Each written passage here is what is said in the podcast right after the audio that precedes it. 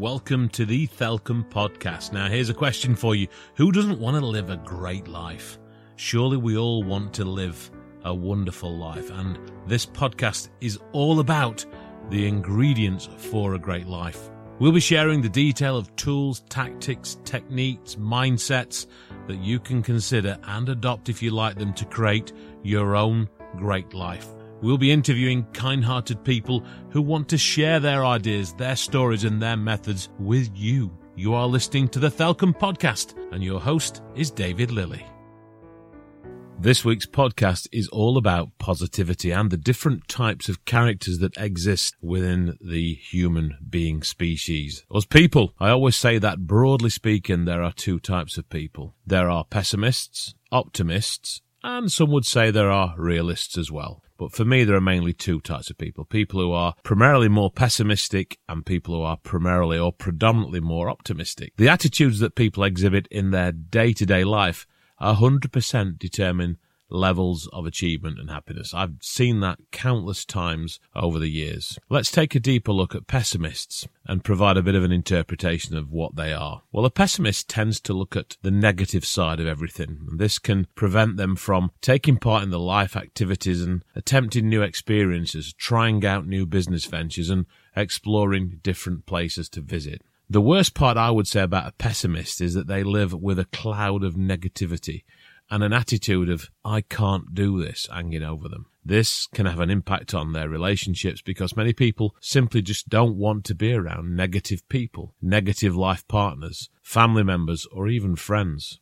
Now let's look at the basic definition of an optimist. Optimists are more likely to walk around with a pleasant look or a smile on their face, with more of a spring in their stride, and they're rarely short of friends and acquaintances. People like to be in the company and in the presence of an optimist. As I support people through business coaching and generally through life, people who come to me for help, I get some people who, let's just say, were probably erring more on the side of pessimism than optimism, who don't believe it's possible to change. Well, I know that that's not true. It is possible to become predominantly more optimistic. Now, don't get me wrong, I'm not suggesting that all of us walk around with a silly, cheesy grin on our face all the time. Life challenges come along and we all feel down. We all have moments of pessimism. We all have periods in, in our life where we feel low. But over the years, I myself have worked harder to become a more ambitious and a more positive and optimistic person. And this change in my mindset has been instrumental in helping me to design a life of desire, a life that I am predominantly happy with. Now, I was born and lived in a council house for more than 20 years of my 51 years. And this was not a place, in my experience, where people were particularly optimistic. It's not a place where people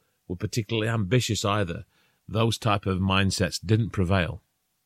So how can people move from being pessimistic to optimistic more of the time? Here are some of the tips that I warmly share with you, knowing they will help you to transition into a more positive and optimistic person.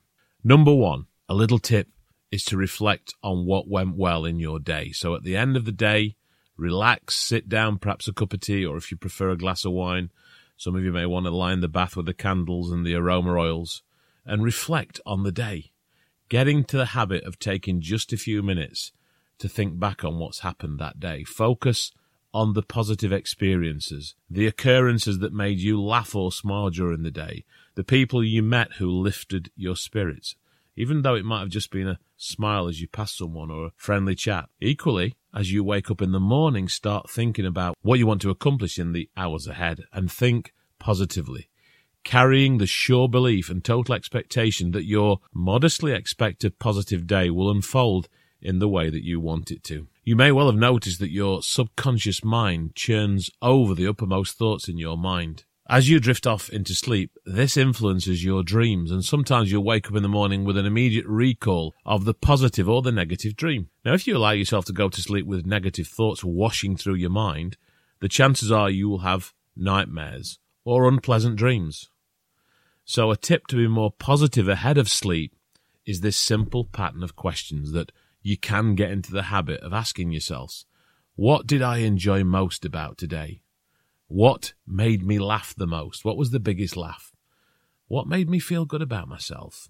You know, was it that you demonstrated some kindness to someone? Maybe you lifted the case for an old person into the back of their car, or helped someone on the train with their luggage, or gave a homeless person £10. Whatever it was that made you feel good about yourself.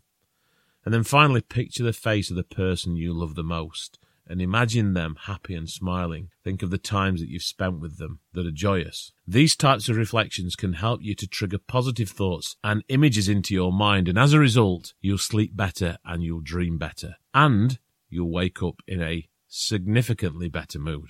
Number two, commence your day by focusing on your objectives and expectations. As soon as you open your eyes in the morning, visualize yourself at the end of the day having achieved everything on your objective list or your to do list for that day. As you go about your day, allow your mind to focus on the long term desires and aspirations you've set yourself. Visualize yourself already having reached those life desires and goals. This might be laying on the beach absorbing the sunshine.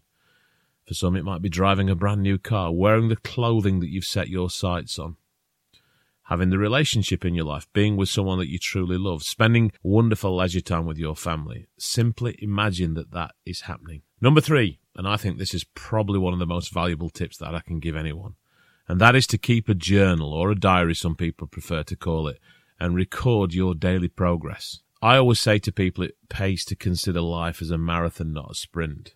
Don't expect to enjoy wildly ambitious and unreal expectations to achieve things in a short space of time. Positive mindset involves building continuously on small steps of progress and improvements and accomplishments.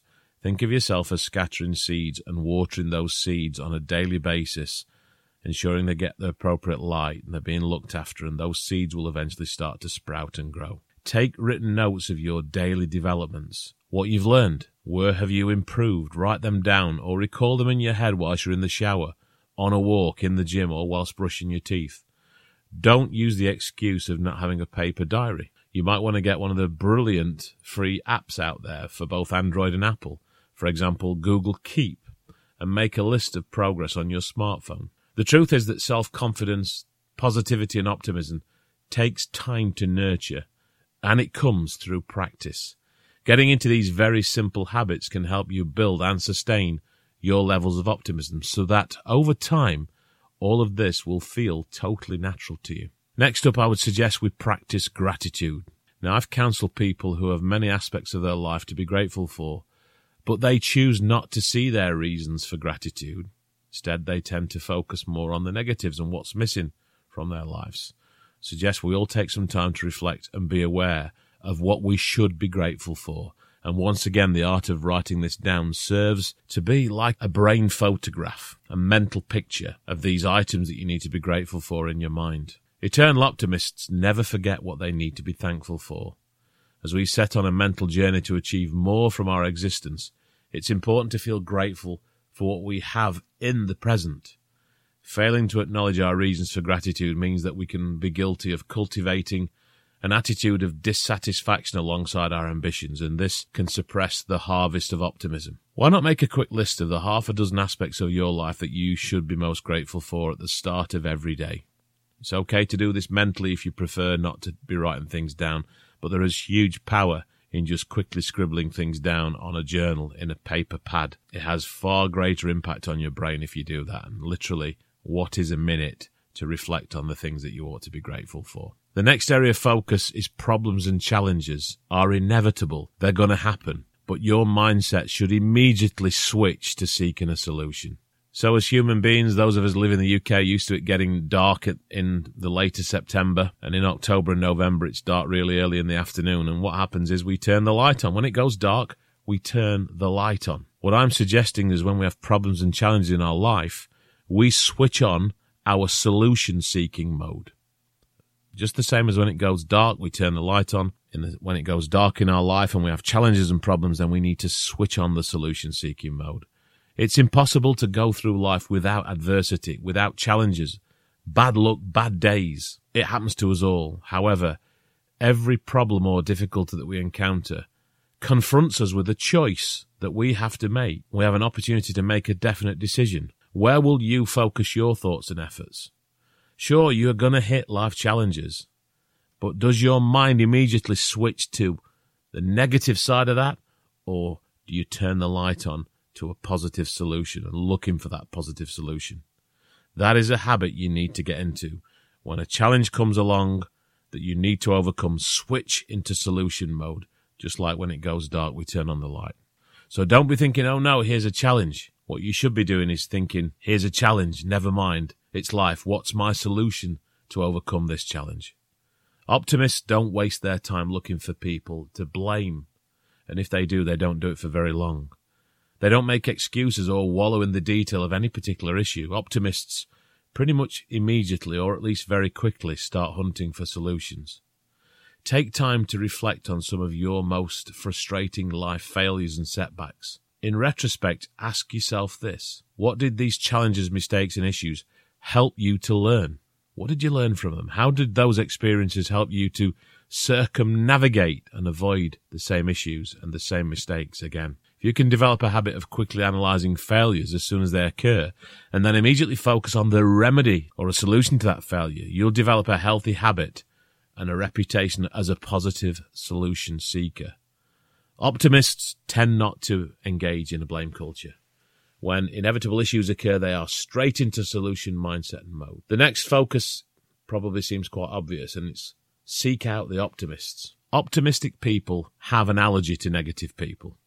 Of course, some optimistic people have a desire to help negative people, but they don't have the time, energy, or inclination to spend too much time with people who consistently choose the path of pessimism and demonstrate a refusal to change and try to improve. They come to appreciate these personality types erode their energy and eat into their optimistic mindset, draining their vitality and enthusiasm. Perhaps you're listening to this and recognizing yourself as sometimes being a negative pessimist. One of the best ways to wrestle yourself from this negative mindset is to seek out positive minded, motivated people to spend time with. Make sure you take some time to be quiet and attentive when you're in their company and observe them. Watch how they engage with other people. Watch how they look at other people, how they make eye contact. Listen to their words and observe their body language. In this exercise, you'll quickly see that optimists attract other optimists. And as you break the pattern of pessimism and become an optimistic person, people will become attracted to your personality and they will offer you their friendship,